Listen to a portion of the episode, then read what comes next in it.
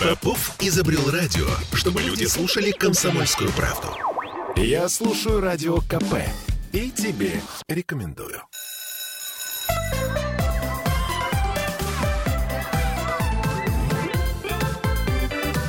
Родительский вопрос. 11.03. Мы вновь возвращаемся в петербургскую студию радио «Комсомольская правда». С вами Ольга Маркина. И сегодня мы будем говорить о родителях, о детях, об особых детях. Но я напомню, что у нас еще до сих пор идут заявки на губернаторский дневник. Это такой интерактивный образовательный проект для учащихся пятых-десятых классов школ нашего города. И, соответственно, ребята заносят специальные бланки, свои школьные отметки, пятерки за третью четверть и отправляют в нашу редакцию, редакцию «Комсомольской правды». Вот. И по завершении приема бланков с оценками мы выбираем лучших, и 30 победителей смогут лично встретиться с губернатором Санкт-Петербурга Александром Дмитриевичем Бегловым. Ну и э, главный приз — это экскурсия по Смольному. Словом, если вы не успели, то э, еще есть возможность. Но сегодня мы поговорим э, о школе, в которой, может быть, нет отличников, но школа — это отличная совершенно. У нас в гостях сегодня Сания Поршнева, директор школы 616, но мы в Петербурге ее знаем как школа «Динамика». Здравствуйте. Добрый день. Мы в прямом эфире, и нам можно писать вопросы, э, например, в наш WhatsApp. Плюс 7 931 398 92 92. Можно звонить по телефону прямого эфира 655 5005. Это для тех, кто слушает нас в FM. Но у нас еще идет трансляция ВКонтакте, поэтому ВКонтакте вы можете писать прямо по трансляции вопросы. А, ну, начнем с того, что а, школа, где учатся необычные дети – и сейчас, насколько я знаю, вот с 1 апреля стартовали э, заявки прием в школу. Да. Э, значит, в данном случае можно не торопиться или нельзя не торопиться? То есть хватает ли у вас мест? Давайте сначала определим, какие группы э, школьников э, у вас э, будут угу. в этом году. Нет, конечно, сейчас торопиться не надо. Мы на данном этапе совершенно конкретные программы не заявляем. Обычно мы принимаем детей по варианту 6.2 и 6.3. Давайте это дети, расскажем. Я, да, да рассказываю, угу. да, конечно. Это дети с нарушениями опорно-двигательного аппарата средней тяжелой степени. Это я хочу подчеркнуть, потому что э, мы не принимаем детей с легкими опорно-двигательными нарушениями. Э, и дети с нормой интеллекта или задержкой, это вариант 6.2, и, либо дети с легкой умственной отсталостью, это вариант 6.3.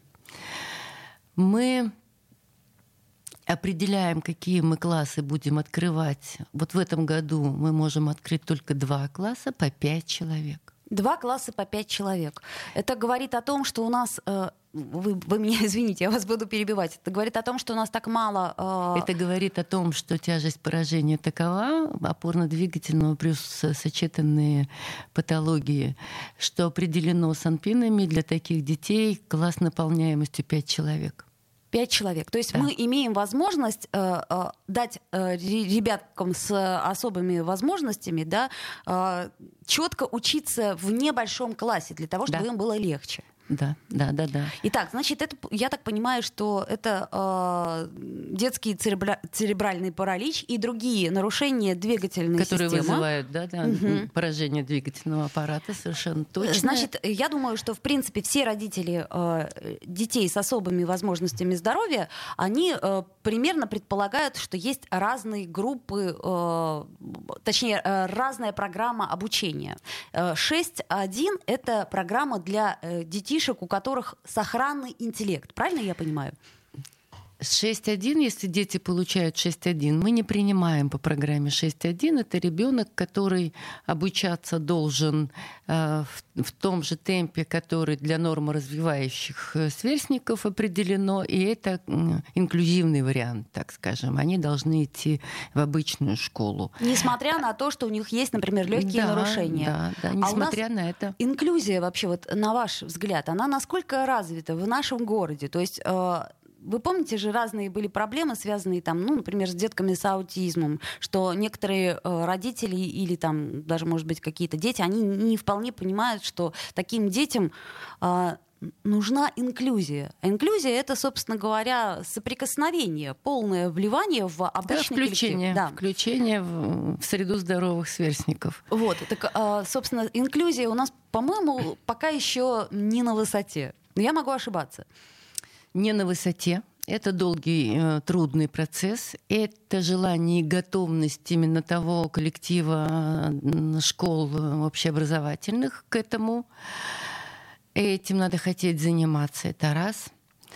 А во-вторых, я считаю, что все равно должны быть наши школы, поскольку, наверное, мы им все-таки больше можем дать и более для них приспособлены. Инклюзию я вижу по-другому. Вот для меня на самом деле мы очень много занимаемся инклюзией, как это ни странно. Да? А почему мы этим занимаемся? Я всегда думаю над тем, в какое общество я выпускаю своих детей, своих школьников. Готова их принять или не готова их принять? Вот что они, когда выпустятся, принесут мне э, в беседе со мной, когда они вернутся в школу? Сталкивались ли они с тем, что их не принимают, что есть препоны для э, трудоустройства? Но ну, у наших многих детей такая тяжелая степень, что они просто и не трудоспособны. Это отдельные такие все темы, требующие отдельного разговора. Я сейчас вот сосредоточусь на, на, на тех, главном, да. Да, на тех инклюзивных процессах, которые я, мы приветствуем в школе. Не только мы ищем э, возможность дружить, взаимодействовать с обычными школами, с обычными детьми, но и они ищут эту, эту же возможность сейчас. Ведь это же Думающих. очень важно, правда? Очень важно. Важно вот... именно как с одной стороны, да. так и с другой стороны, для того, чтобы общество понимало, что все люди разные. Вот мне очень хочется на этом сделать и я акцент. хочу, посмотри, я хочу сказать, что мы видим вот эти моменты просто радостных встреч с детьми, обычных с нашими, они так у нас обставлены, что они Э, вот от кратковременных каких-то соревновательных моментов, занятий, проведений конференций получают удовольствие. Какое удовольствие получит ребенок здоровый, я сейчас расскажу. Это мы предоставляем возможность, это очень важно, это мало кто над этим думает. Мы предоставляем им возможность испытывать гордость за то, что они сделали доброе дело. А мало опыта в получении таких добрых дел и память об этом, что ты проучаствовал в добром деле, протянул руку помощи, это очень много значит. Ну вот спортивные соревнования, например, наших э, школьников младших. Школа э, «Радуга» 624 нашего района и, и наши дети. У нас команды смешанные, я наблюдаю, они соревнуются. Э, дети из «Радуги» совершенно спокойно ждут, когда там проползет этот ребенок свою дистанцию, вернется. Он-то пробежит, а наш-то проползет. И я спрашиваю, как ты не нервничаешь, что вот так долго? Да нет, конечно, ну как может, вот сидим, ждем. Потом мы их одаривали подарками, и вот дети из Радуги в, едином порыве таком подарили нашим детям свои подарки назад отдали. Мы своих детей сами учим к тому, что они у нас был такой с ними проект, и он, в общем-то, он всегда по жизни должен быть. Э, Дети динамики за достоинство. Мы с этим проектом поехали э, на молодежную конференцию 619-ю гимназию Калининского района э, именно о том, чтобы они заявили, что они их сверстники, и они такие же, и так же интересно живут. И сейчас вот мы готовим 619-я школа, нам предложила совершенно другой проект включения наших детей, которые могут усваивать серьезные технологии в их процесс обучения. Вот сейчас мы это будем выстраивать. И вот за те годы, что мы постепенно этим занимаемся, мы, заним... мы видим а, такое естественное включение там, где можем, там, где принимаем. И я уже понимаю, что мои дети постепенно будут выходить к тем людям, которые их видели, знали, понимают эту проблему и не будет такого недоумения или неприятия. То есть это вот такой процесс.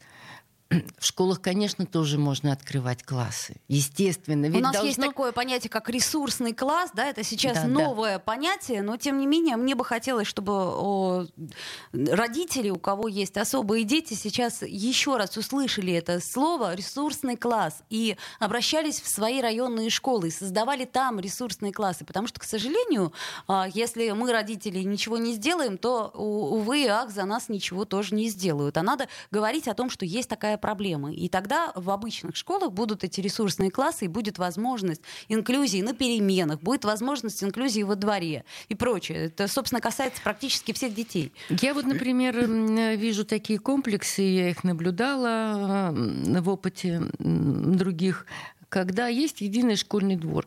Да, там два-три корпуса школы стоят. Одна школа для детей с особыми потребностями в образовании, а другие школы с норморазвивающими сверстниками. И у них есть дежурство а у них есть такой, вот они очень к этому спокойно относятся. Сегодня вот по вторникам, там раз в две недели, допустим, играют, придумывают игры и играют со своими э, сверстниками э, этот класс. То есть это, это тоже нормально. Это не просто что... нормально, это, это должно да. быть, э, вот, тем более в Петербурге, это должно быть must-have, это должно быть то, что мы, собственно, воспитываем здоровое психологически общество. Как это ни странно, да, звучит, но тем не менее, как только мы поймем еще раз, что все мы разные, у нас будет совершенно другое восприятие действительности.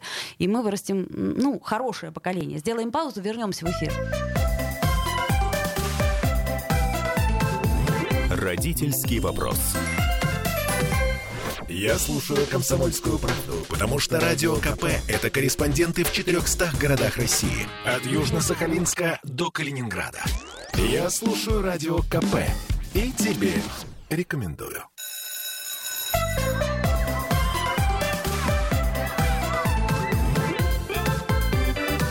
Родительский вопрос. 11.16 в Петербурге. И мы сегодня говорим э, с директором замечательной школы «Динамика», которая у нас, собственно, такая одна, а жаль, могло бы быть их побольше. А, я напомню, что мы в прямом эфире, что нам можно писать вопросы. И я смотрю, нам тут пишут очень много вопросов по патриотизму, но мы вернемся к патриотизму. Давайте о наших, э, так сказать, э, насущных делах поговорим.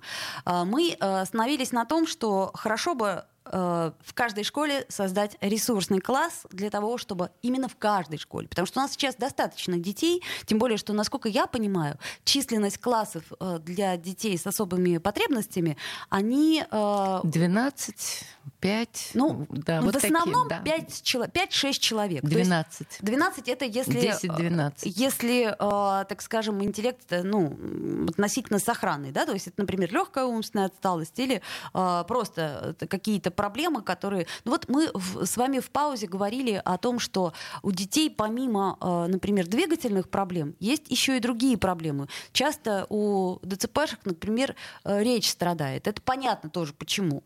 Э, причем очень серьезно страдает. То есть страдает это некоторые, к сожалению, даже не говорящие есть, но да. они, я так понимаю, пользуются карточками ПЭК, да, то есть как-то вы пытаетесь это там очень много разного э, используется, но это очень серьезная проблема учить такого ребенка.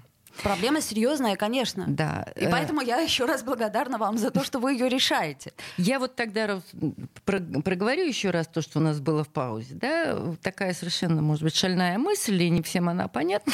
Но я считаю, что наши дети должны, должны иметь свои школы, э, которые нацелены на работу с дефектом и помогают получить образование э, преодолевая, обходя эти проблемы здоровья, да, то есть слабовидящий ребенок на Коляске слепой должен быть в школе для слепых и слабовидящих. Потому что это превалирующий, Там, да, да потому дефект. что он будет получать образование, ему не коляска мешает.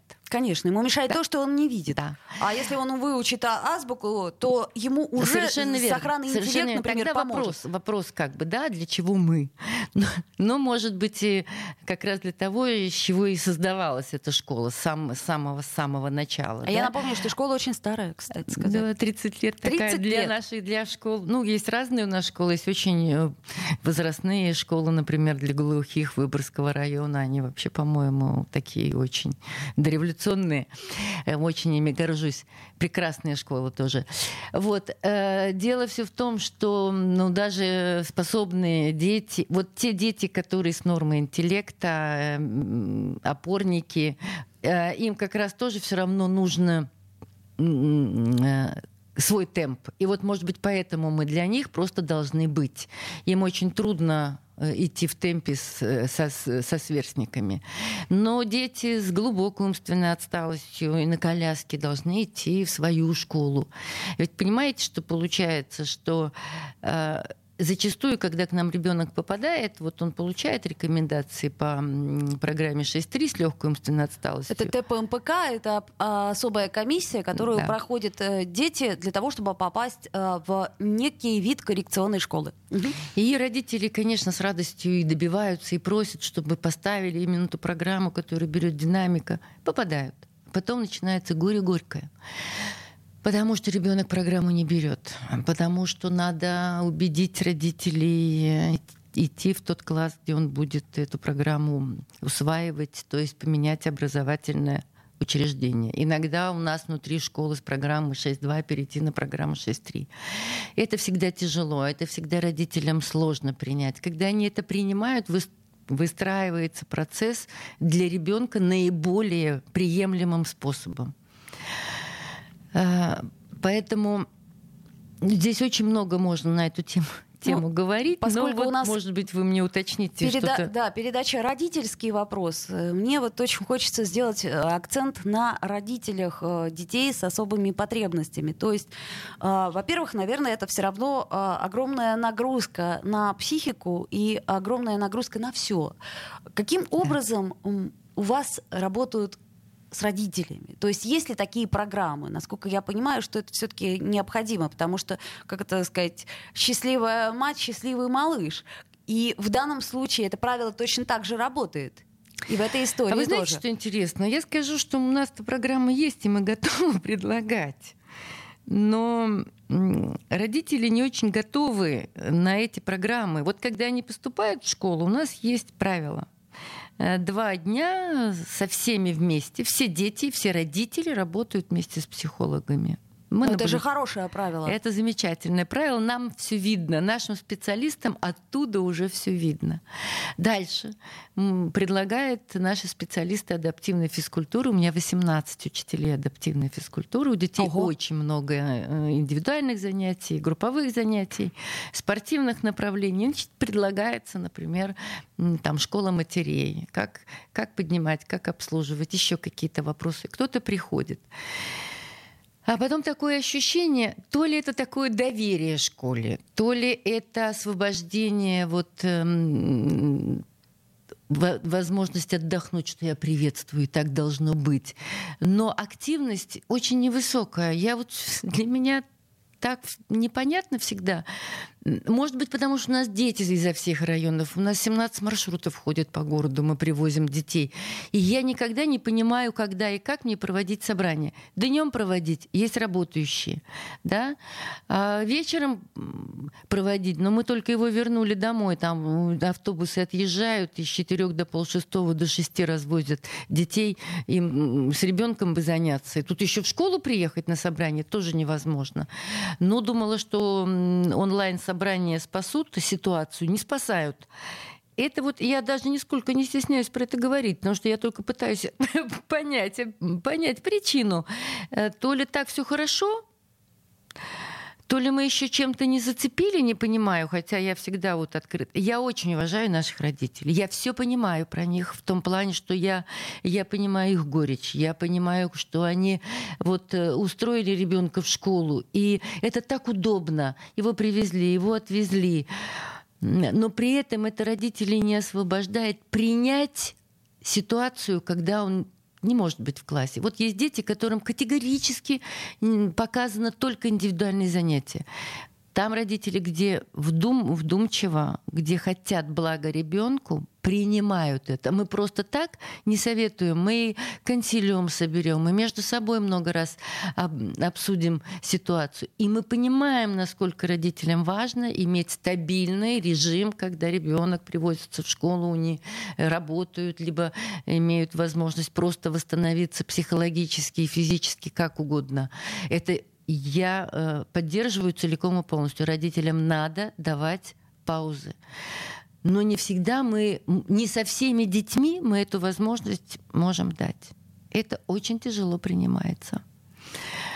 Может быть, я отошла от этого вопроса? Нет, я это, это как раз э, то, о чем я хотела с вами поговорить. Я просто пытаюсь понять, каким образом э, в нашем непростом мире выжить э, родителю э, ребенка инвалида. Ну, давайте говорить э, и называть вещи своими именами, поскольку все равно так или иначе э, родители вынуждены работать, да. То есть я пытаюсь понять, насколько вот эта нагрузка она э, возможна и переносима. То есть я понимаю, почему родители э, не включаются, потому что я так понимаю, что сил просто не остается ни на что. И где найти тот баланс? То есть, грубо говоря, если э, человек полностью, в данном случае родитель, ведь никто же к этому не готов, мы обычно не готовы и к рождению обычного ребенка, да, потому что это всегда внезапно. Как бы ты ни готовился, но все равно ты не знаешь, что тебя ожидает. Да, как однозначно. мне мама сказала, когда я была беременна, она говорит, ты знаешь, твоя жизнь изменится полностью. Я ей не верила. А правда, она меняется полностью. А когда малыш особый, то ты понимаешь, что жизнь меняется вообще. И, э, ну, как? Вот как этот баланс блюсти?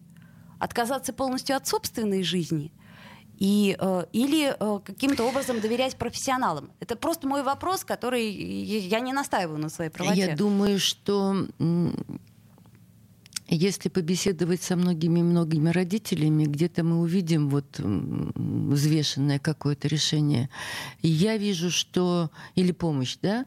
Я вижу, что это, конечно, задача нескольких ведомств, потому что когда такие дети, это не только задача образования и нашей системы. Э, конечно, подключаться должна социальная защита, здравоохранение. Во-первых, тут же родителю тут ранняя помощь, да, ранняя поддержка. Вот э, ребенок инвалид и полная растерянность у родителей. А потом начинается, кто как борется, кто-то включает такую позицию воинственную, вырву все и не может ее никак от нее избавиться и становится таким, знаете, знаете, борцом, бойцом уже и не надо вроде бы ни с кем сражаться, а все головы сносим, шашкой рубим. Вот. Э, но должна быть полная информированность. Вот если ребенок обучается на дому, у нас много таких детей.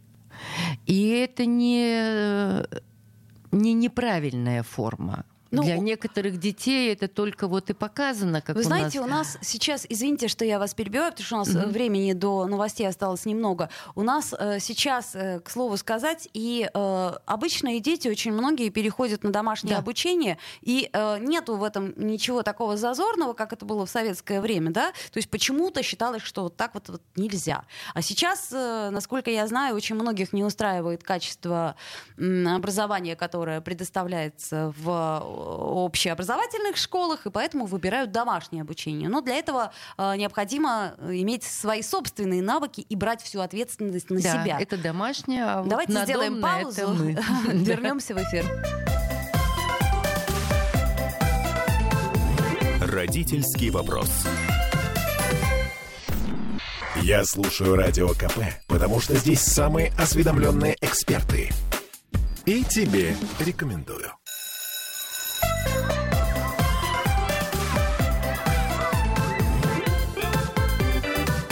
Родительский вопрос.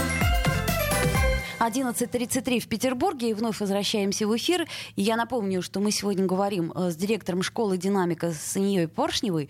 И напомню, что мы в прямом эфире. Если хотите, можете писать, но мы все-таки не совсем по, про патриотизм говорим. Мы говорим про людей. Говорим про людей с э, особыми потребностями, говорим про их родителей, про то, как это не просто, но возможно. Вот э, во время того, как вы слушали новости, мы говорили о том, что, к сожалению, у детей особых часто бывают неполные семьи. Если брать советскую статистику, то это было сплошь и рядом. А теперь? А теперь Ситуация что, что изменилось? значительно. То, то есть сейчас э, я обращаю на... внимание да, на это. Да, это хорошо. Давайте на хорошем Я обращаю на это внимание. Всегда у меня перед глазами. Э, так, открою наш секрет. У меня всегда перед глазами списки классов э с, с, с тем составом, какая семья я должна чувствовать, кто, ну, конечно, кто конечно. в школе, да? Потому что э, семья это в любом случае огромный ресурс, который да. тоже должны мы да. использовать. И вот я вижу полные семьи классами, классами полные семьи, и это прекрасно. Есть мамы, но что стало вдруг? Вдруг я вижу э, много домохозяек, как-то это скачкообразно бывает. Вот сейчас у меня один класс, я посмотрела все семьи, мамы, домохозяйки. И, может быть, может быть, где-то это хороший показатель. Папа содержит, может содержать семью. А, может быть, мама просто еще вот не нашла возможности выйти на работу, не готова к этому, не может оторваться, да. Вот ребенка привела в школу и тут круги нарезаю, ну утрирую я немножко, да, и жду, жду, пока он освободится, не оторваться. А, тоже одна из причин. Есть, где мама одна воспитывает и тоже домохозяйка. Тут у меня знак, ну как бы не не будешь так э, теребить любить личную э, ситуацию, да, и влезать туда, э, вопросы задавать. Это выбор выбор этой женщины, этой мамы. Э, разный, разный состав, но гораздо больше стало полных семей. Есть очень ответственные отцы, и просто я, я, я очень уважаю пап нашей школы. То есть очень. получается, что гендерная ситуация, она очень сильно изменилась. А вот мне интересно, а она что, могло, что да. могло на это повлиять? То есть вот как-то мужчины осознали, что, э, как это сказать, заниматься с ребенком это не стыдно или что? То есть вот э, если опять-таки мы возьмем домострой, или я помню, у меня в детстве была такая оставшаяся мне по наследству советская книжка, когда папа приходит с работы, и ты должна, значит, ну, муж приходит с работы, должна должна как-то не так в халате, это, да, не вот. в халате, и дети должны быть причесанные, сытые, чтобы папа почитал спокойно газету. То есть вот тот самый стереотип, а я, кстати, напомню, что в советское время очень э, разделялся хорошо труд, то есть э, в основном все работали, да, так, ну, к да. слову сказать. Только э, некоторые жены, э, как это сказать, моряков дальнего плавания могли себе позволить не работать. Это я к тому говорю, что сейчас, видимо, осознание вот это вот в каком-то смысле европейское, да, оно к нам пришло. То есть я вот видела новость, но она, правда, оказалась э, практически не такой хорошей, как мне хотелось бы. А, новость э, про то, что, например, отцы имеют право распоряжаться теперь материнским капиталом. И это тоже mm-hmm. правильно, потому что я вообще считаю, что в данном случае вот эти гендерные э, рамки их нужно стереть, потому что ребенок он ваш, общий. И это так странно, когда там, например, кто-то говорит, ну, я же не буду тут, значит, памперсы ему менять. А, собственно говоря, почему? Вы знаете, вот случаи настолько разные, э, как в пользу мужчин, а, так и в пользу женщин. И я в пользу наших мужчин, наших пап могу много привести по школе примеров, абсолютно. И меня это очень радует. Ну, например, там, э, допустим, отчим мамы не стало. Он продолжает воспитывать ребенка и приезжает на праздники, и совместно там на концертах выступает с девочкой, ему не родной. А, есть, где просто честно говорят, не могу принять ну, никак не могу принять, меня не принимает сердце, что вот инвалид. А жена говорит, ну, давай иди с Богом. Там, как-то вот такие ситуации бывают очень. А есть, где папа настолько вот проникнут этой своей девочкой, инвалидом, он, он все готов для нее горы свернуть. Так ему хочется, чтобы вот эта его лапочка э, там, неходящая все-таки какие-то имела детские радости. Ну, все абсолютно разные. И случаи, как и как как уходили, так и уходят, просто их меньше. И я хочу э, сказать, что я очень рада, что полных семей много причин. Ну, наверное, это задача других э, структур каких-то э, социологических исследований. Ну, это человеческий я фактор, отмечаю, это понятно. Да. Я тоже знаю истории, когда, как это ни странно, мама уходила и оставляла да? ребенка. И То такие есть, у нас в школе есть, да? Да, да. и да? это трудная проблема, которая, как мне кажется, должна решаться гораздо более глубоко и все-таки при участии нашего государства. Я к чему говорю? К тому, что нам нужны социальные психологи. И нужно, чтобы это была не номинальная история где-то там, куда трудно попасть и где на тебя 10 минут выделили, а чтобы это было все-таки повсеместно, потому что у нас сейчас и в школах необходимо... Время трудное. Вот у меня в школе есть психотерапевты, не только психологи. Есть клинический психолог, есть психотерапевты, есть психологи. И, конечно, наиболее качественную поддержку они семьи получают от психотерапевтов. Запрос очень высок. Вот мы, может быть, не проводим лекционно что-то. Наверное, это и не очень нужно. А вот эту индивидуальную работу наши родители точно знают, что они могут э, получить грамотную консультацию, что с ними будут заниматься, что будут их выводить из проблемы. Я знаю, у нас семья, вот они уже выпустились, наш психотерапевт работала с ними много-много лет, ежегодно.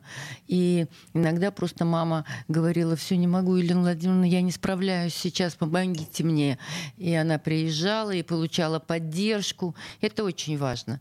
Ну вот э, мы всеми силами пытались сохранить и сохранили медицину в школе, и то, что такие дети должны окружены быть вот этим вниманием и сильной психологической службой, и другими специалистами, это однозначно. Но тут интересная история. Значит, у нас и, э, как это сказать, люди с обычными потребностями, и взрослые, и, собственно, уже по наследству дети, они как-то считают, что, э, в принципе, можно обойтись без психологической помощи. А я считаю, что это должно быть, в общем-то, в норме. То есть, чтобы мы понимали, что вообще-то не всегда мы справляемся сами. И да. большинство конфликтных ситуаций можно было бы разрешить гораздо мягче гораздо спокойнее, если бы, например, мы время от времени обращались э, к специалисту, неважно, психологу, психотерапевту, к психоаналитику, это уже, знаете, как это, на вкус и цвет все фломастеры разные.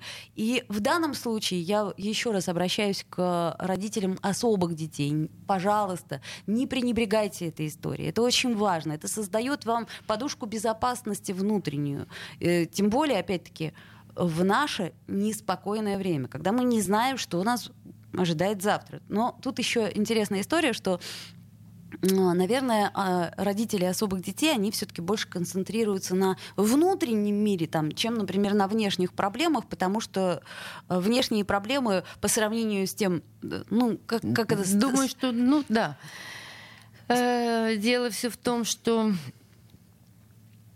внешние проблемы, либо тот внешний мир, который, в который выйдет их ребенок, они, конечно, всегда все равно. Я, может быть, сейчас акцент смещу, да, может быть, вы не об этом, Ольга, хотели сказать, но я всегда думаю о том, вот для меня это в голове э, ведущая по отношению к родителям. Почему я им так сочувствую, сопереживаю, всегда готова выслушать.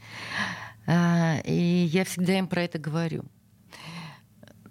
Потому что я понимаю, что они должны ответить э, себе сами на вопрос э, про будущее ребенка. Вот э, Это самое такую, страшное. Да, сейчас горько скажу, да, горькую фразу. Когда нас не будет, что будет с ним? Но это страшно. Как это на этот страшно. вопрос можно ответить? Никак. Никак. Но максимально максимально показывать и самого ребенка социализировать, да, вот максимально дать ему возможность быть самостоятельным, вот что нужно, да, То есть нужно как, как, как раз все эмоции по, по максимуму убрать и максимально направить их действительно эмоции на адаптацию. должны быть только одни, доброжелательность. Это трудно. Нет, это веду, ну это опять же, это та вот мое понимание школьной жизни, школьного сообщества, благоприятная атмосфера психологическая. Наше здоровье начинается с психологического здоровья всегда и во всем.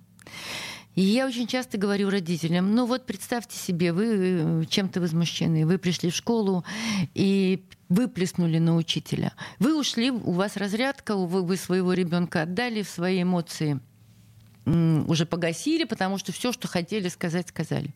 У учителя впереди шесть уроков.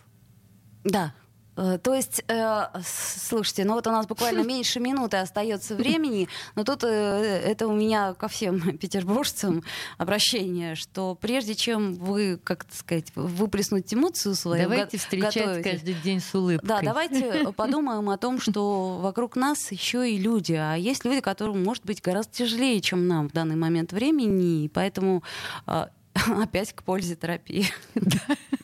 Э, прекрасный разговор. Я очень жду вас в гости еще раз, потому что нас очень интересует эта тема, и наших слушателей тоже. И еще раз напомню, что у нас была в гостях э, школа, директор школы «Динамика» Сания Поршнева, и э, всех малышей, у которых действительно особые потребности, мы ждем в этой школе, и там очень хорошо. Вот даже в рекламе не нуждается школа. Спасибо.